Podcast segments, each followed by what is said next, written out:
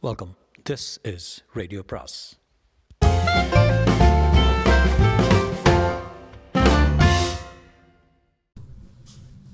சுஜாதாவின் வைரங்கள் பாகம் இரண்டு.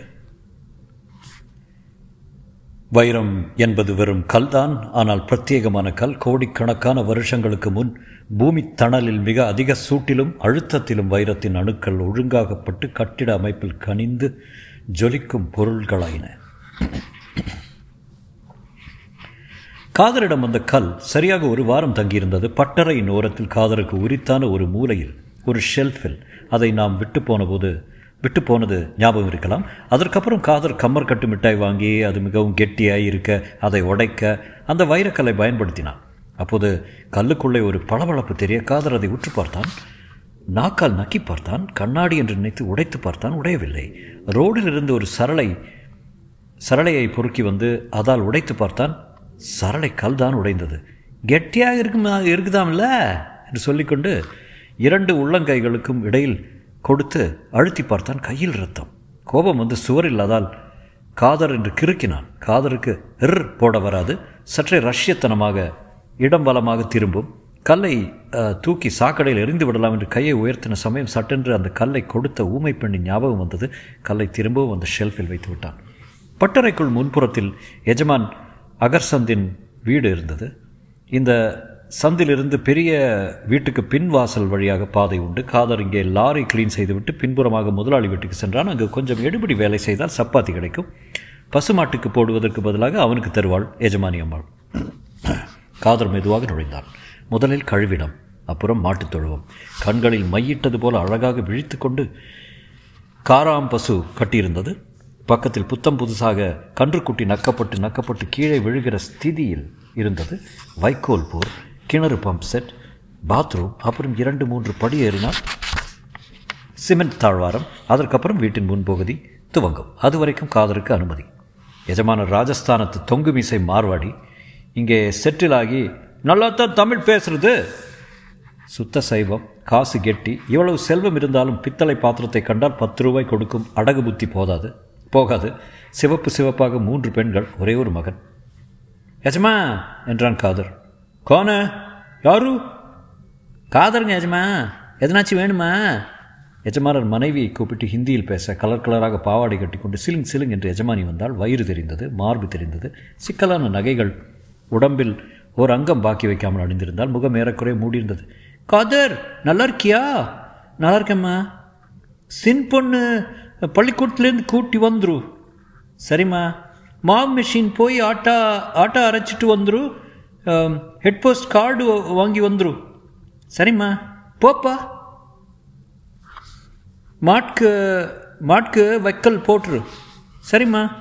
இந்த வாங்கிக்க. என்று இரண்டு கோதுமை ரொட்டியும் உருளைக்கிழங்கு கறியும் கொடுத்தால் காதர் அதை தேங்க்ஸ்மா என்று வாங்கி கொண்டு காகிதத்தில் சுற்றி பாக்கெட்டில் அடைத்துக் கொண்டான். மாட்டுக்கொட்டைக்கு சென்றான் வைக்கோலை பிக்கையில். பக்கத்தில் சரசரவென்று சப்தம் கேட்க திகிலடைந்து ஒதுங்கி யாரு? யாரு? என்றார் வைக்கோல் போர் அசைந்தது. பின்புறத்திலிருந்து சின்னி வெளியே வந்தாள். சற்று கழித்து சின்ன சவுக்கார் எனப்படும் சின்ன எஜமானர் வெளியே வந்தார். சின்னி தன் பாவாடை தாவணியை சரிப்படுத்தி ஹுக் போட்டுக்கொண்டாள் அவள் தலையெல்லாம் வைக்கோலாக இருந்தது சின்னவர் சட்டை பட்டன்களை போட்டுக்கொண்டார் அவர் புஸ் புஸ் என்று தலையிலும் வைக்கோல் காதர் சிரித்துவிட்டு ஓடிவிட்டான் காதர் பட்டறையில் இருந்தான். லாரி வெளியே போயிருந்தது. அமல்ராஜ் டிரைவர் எடுத்து எடுத்து போயிருந்தார். அவன் வருகிற நேரம் தான் ராத்திரி கேரளா போகிறார்கள். அப்போது சின்ன எஜமானர் வந்தார். இதுவரை அந்த பக்கமே அவர் வந்ததில்லை. அவர் அகர்ச்சந்தின் ஒரே மகன் பெயர் பிரேம். பியூசி வரை தான் படிப்பு. அதுவும் ஜில்லா ஜில்லாவாக காரியஸ்தன் பரீட்சை பேப்பர்களை துரத்தி பாஸ் பண்ண வைத்த படிப்பு. படிப்பு வேண்டாம். தகப்பனின் பிஸ்னஸை பார்த்து கொண்டால் போதும். நாலு நாலு லாரி ஓடுகிறது. அது தவிர துபாயில் ஒரு ஏஜென்சி இருக்கிறது. எட்டு வீடுகள் சொந்தம். வேளாண்மை பல்கலைக்கழகம் தாண்டினதும் ஏக்கர் ஏக்கராக கணக்கில் இன்கம் டேக்ஸுக்கென்றே ஒரு பண்ணை. டவுனில் சென்ட்ரல் கொட்டகை அருகில் ஒரு பெரிய பழைய கட்டிடத்தை வாங்கியுள்ளார். இடித்து ஒரு காம்பவுண்டில் பிரேம் சரோஜ் சர்க்கம் என்று மூன்று தியேட்டர் கட்டப்போகிறார் பிரேமின் பேண்ட் தரையில் புரண்டது. நல்ல சிவப்பு. வாயில் பான் அடக்கி உதடுகளில் வெற்றிலை ரத்தம் அரும்பு மீசை சற்று பூனைக்கண் பட்டறைக்குளம் வந்ததும் காதல் எழுந்து நின்றான். தாஸ் இன்னும் வரலிங்க என்றான். தன்னை பார்க்க சின்ன எஜமானர் வந்திருப்பார் என்று அவன் நினைக்கவில்லை. சோக்ரா இங்கே வா. தயங்கி காதர் அருகில் சென்றான்.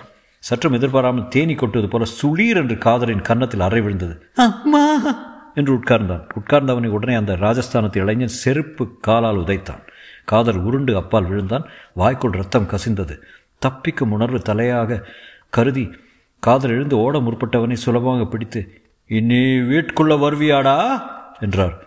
பெரியம்மா தாங்க கூப்பிடுச்சு அடிக்காதீங்க அடிக்காதீங்க. ஐயோ அம்மாடி. சிரிக்கிறியா? இனி வீட்டுக்குள்ள கால் வைப்பியா? இல்லைங்க இல்லைங்க. இளைஞன் அந்த குழந்தை இடுப்பில் உதைக்க ஒரு தடவை காதர் செத்துவிட்டு திரும்பினான். தாஸ் வந்தான். பிரேம் அவனை உதறி தள்ளினான். சப்பாத்தி உருளைக்கிழங்கு கொஞ்சம் சிதறி எஞ்சின் ஆயிலுடன் கலந்தது. காதர் தரையில் உட்கார்ந்து கம்பீரமாக அழ ஆரம்பித்தான். முகம் தெரியாத அம்மா பெயர் தெரியாத அப்பா எழுந்து போன அடுத்த வேளை சோறு அடிபட்டதன் உண்மையான வலி எல்லாவற்றுக்கும் சேர்ந்து வைத்து விசித்து விசித்து அழுதான். என்னங்க என்னங்க செஞ்சா பையன்? டே காதரே திருடிட்டியாடா? தாஸ் இந்த பையன் வீடு எங்க? வீடு கிடையாதுங்க. பின்ன எங்கே தங்கியிருக்கான்? அவன் பாட்டுக்கு பட்டறையில் ஒரு மூலையில் முடங்கி கிடப்பான். ஏங்க முதல்ல வெளியே விரட்டு. நல்ல க்ளீனருங்க என்ன செஞ்சான்? ஏ வேமானி பயல என்னடா செஞ்ச? எஜமான் கால் காலை உழுடா என்னை போட்டு ஆ? எதுக்காக அடித்தார்னு தெரியல தாசன்னு. இது பாருங்க ரத்தம். என்று அழுதான் காதல். போனால் போதுங்க விட்டுடுங்க. விடுவதாது ஏய் இதான உன் இடம்? தூக்குடா எல்லாத்தையும். தாஸின் சொந்த மூளைக்கு சென்று பிரேம் அங்கிருந்து தட்டுமுட்டு சாமான்கள் எல்லாவற்றையும் விசிறி எறிந்தான். பிரேம் அந்த கல்லை எடுத்தான். வேண்டாங்க அந்த கல்லை கொடுத்துருங்க. பிரேம் அந்த கல்லை தூக்கி எறிய இருந்தான். தயங்கி அதை பார்த்தான். அழுக்காக இருந்தது. அதில் ஏதோ ஓடுவது போ அவனை கவர்ந்த சின்னி போல. பிரேம் அதை தன் பைக்குள் போட்டுக்கொண்டான். தாஸ் இவனை உடனே வேலையிலேருந்து நீக்கிட்டு வேற சோக்கரா வச்சுக்கோ. ஓடுறா ஓடுறாண்ணா டேய் போடா என்றான் தாஸ். காதல் வெளியே சென்று வாசல் நின்று பார்த்தான். போடாண்ணா தெருக்கோட்டிக்கு சென்று பிளாட்ஃபாரத்தில் உட்கார்ந்து அழுது கொண்டே முழங்கால் காயத்தில் எச்சில் வைத்து தேய்த்து அருகில் உள்ள கடையில் சுண்ணாம்பு வாங்கி அப்பிக்கொண்டான். அப்படி என்னதானுங்க செய்தான் என்றான் தாஸ். பதில் சொல்லாமல் பிரேம் அந்த கல்லை புரட்டி பார்த்து கொண்டே சென்றான். என்னடா செஞ்ச? ஒன்றுமே செய்யலண்ணே. ஒன்றும் செய்யாட்ட பின்ன ஏன்டா இந்த சவுட் சவுட்றாரு? தெரியலிங்களே. பாவி கண்ணை உதடெல்லாம் வீங்கி போச்சு. ரெண்டு நாளைக்கு தலைமறைவார் அவன் கண்ணிலே படாத. எங்கே தூங்குறது தாஸ்னே செல்லா மெடிக்கல்ஸ் வாசலில் தூங்கிக்க. அப்புறம் சரியாயிடும். லாரி ட்ரிப் அடிச்சுட்டு ராத்திரி வந்துடும் நார் சீட் ஒன்று எடுத்துக்க. அப்புறம் ஒரு போர்வை தரேன். காலை காதர் உற்சாகமாகவே இருந்தான். சின்னி பிள்ளைகளை ஸ்கூலுக்கு அழைத்து செல்கையில் காதரை பார்த்தான். காதரே நேற்றுக்கு என்னடா பார்த்த? ஒன்றுமில்லக்கா நீ பார்த்தது யார்கிட்ட சொல்லிடாத? மாட்டேங்க்கா. இந்த வச்சுக்கா முட்டாய் வாங்கி தின்னு. சின்னி அவன் கையில் ஒரு ரூபாய் வாங்கி விட்டு சென்றான். சின்னியை பார்த்தார் காதர் புதிய வார்ப்புகளில் அந்த பொண்ணு நடக்கிறது போல நடக்கிறாள். இன்னும் நெளி அதிகம். காதர் தன் தாடையை தொட்டு பார்த்து கொண்டான். வலித்தது. அடிபட்ட காரணமும் புரிந்தது. சனிக்கிழமை ராலிமுக்கு ஜல்லி ட்ரிப் அடிக்க மறுபடியும் லாரி சென்றது. பெரியசாமியும் தாசும் கயிற்றுக்கட்டில் உட்கார்ந்து டீ சாப்பிட்டார்கள். குவாரியில் க்ரஷர் பழுதாகிவிட்டால் போதிய அளவு ஜல்லி இல்லாததால் தாஸ் இரவு தங்கும்படியாகிவிட்டது. பெரியசாமி ஃபுல்லில் இருந்தான். தாஸ் நிதானம் தவறாமல் இருந்தான். கணவன் அப்படியே கயிற்றுக்கட்டில் கிடக்க மெல்ல எழுந்து தாஸ் கடைக்குள் வருவதை திலகம் பார்த்தாள். ஓரத்தில் படுத்திருந்த காதரை சப்தம் போடாமல் உலுக்கி எழுப்பி உட்கார வைத்தான்.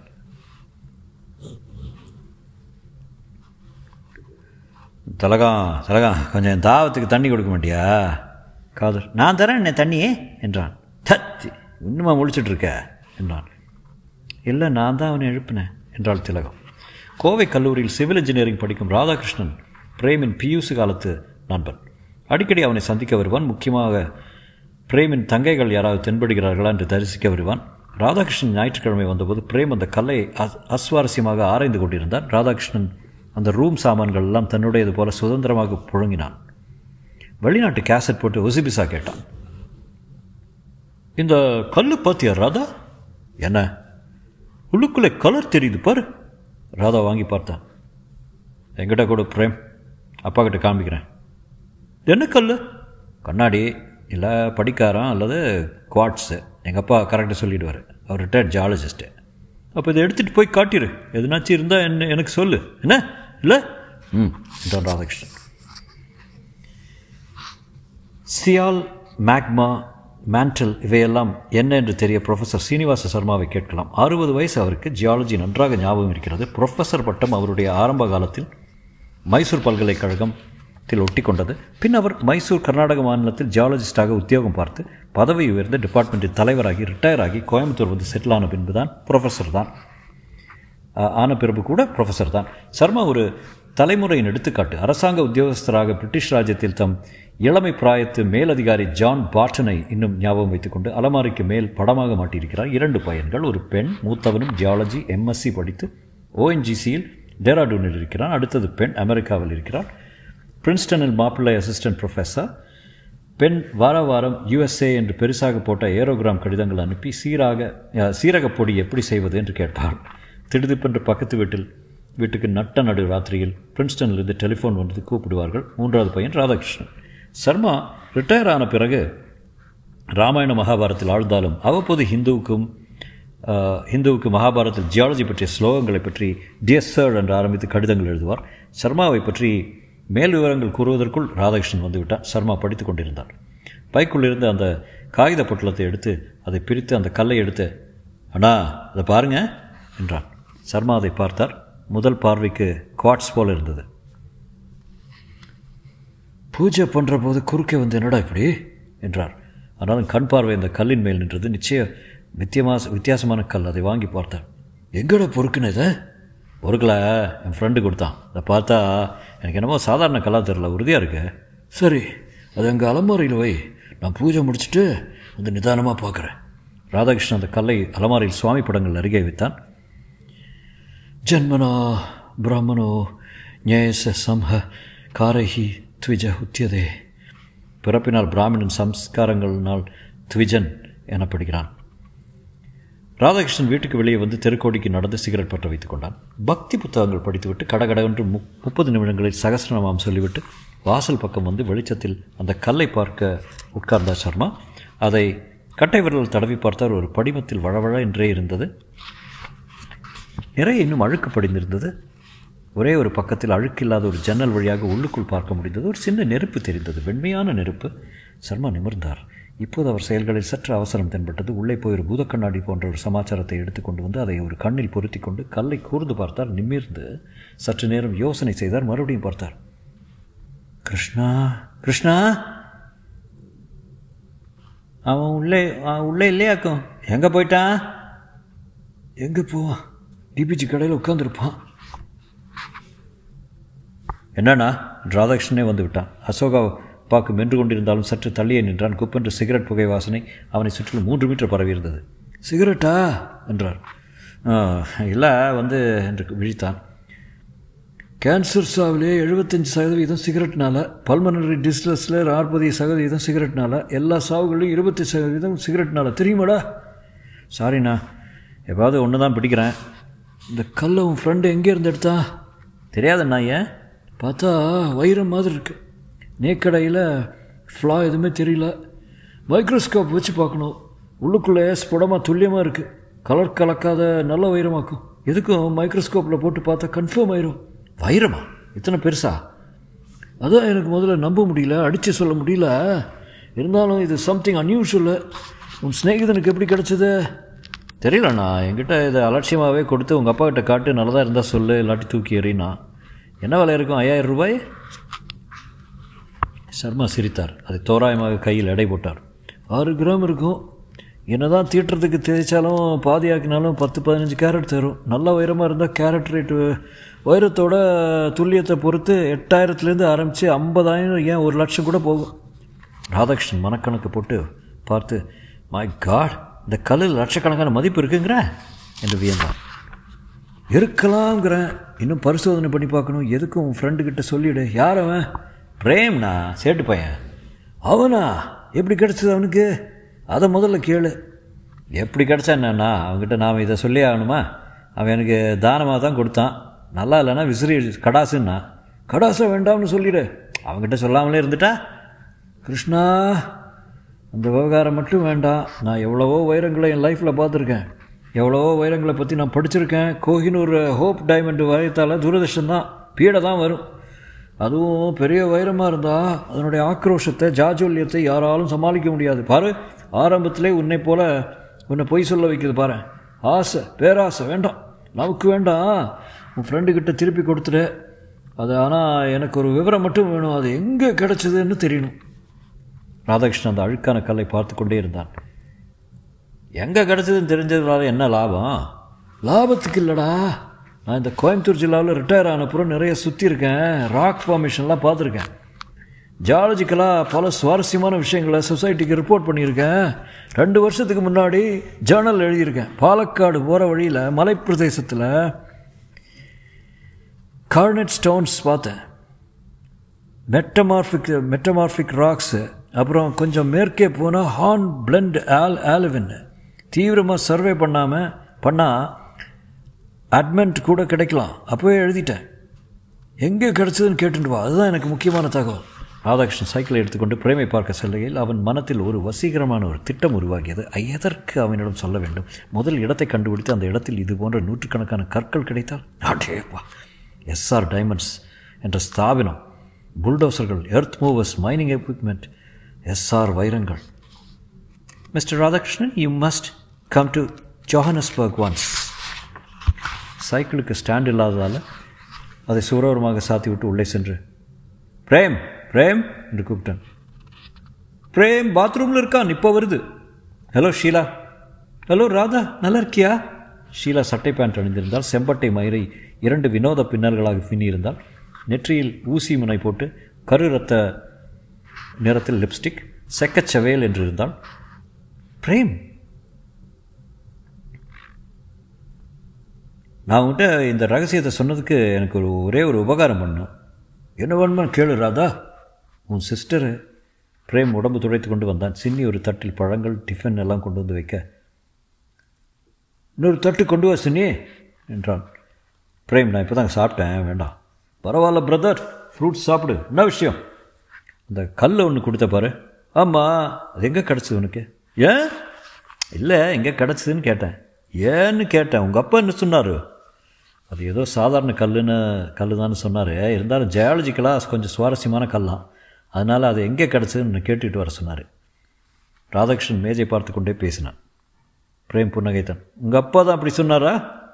ஆமாம் வா போகலாம் எங்கே? உங்கள் அப்பாவை பார்த்து கேட்டுட்டு வரலாம். எங்கிட்ட சொல்ல அவர் பூஜையில் இருப்பார். கம்மான் யார் கட் இட் நீ போய் தானே சொல்கிற ஜூட் ஜூட் போல்தா ஹேக்கியா ஹெச்சேச்சே உன் கண்ணிலே தெரியுது. சொல்லு. இந்த கல் கொஞ்சம் பெரிய விஷயம் தானே? சொல்லு. இந்த பார் ராதா நான் பிஸ்னஸ் இருக்கிறவன். கண்ணை பார்த்தே போய் கண்டுபிடிச்சிருவேன். ராதா நானும் நீயும் டியர் ஃப்ரெண்ட்ஸு என்கிட்ட போய் சொல்லிட்டேன்னா இதுக்கு நிச்சயம் விலை உயர்ந்தது. ராதாவின் கண்கள் சரிந்தன. சாரிடா இந்த கல் நல்ல வைரம். இஸ் இட் எவ்வளோ மதிப்பு பெறுமா? சரியாக சொல்ல அதுக்கு இன்னும் டெஸ்ட் பண்ணுமா? எங்கே கிடச்சுன்னு கேட்டுட்டு வர சொன்னார் அந்த இடத்துல இந்த மாதிரி இன்னும் நிறைய வைரங்கள் இருக்க சான்ஸ் இருக்கான் பிரேம் சாப்பிடுவதை பாதியில் நிறுத்தி தட்டிலே கையாளம்பி கொண்டான். வா போகலாம் என்று கிளம்பி எங்கே? உங்கள் அப்பாவை பார்க்க.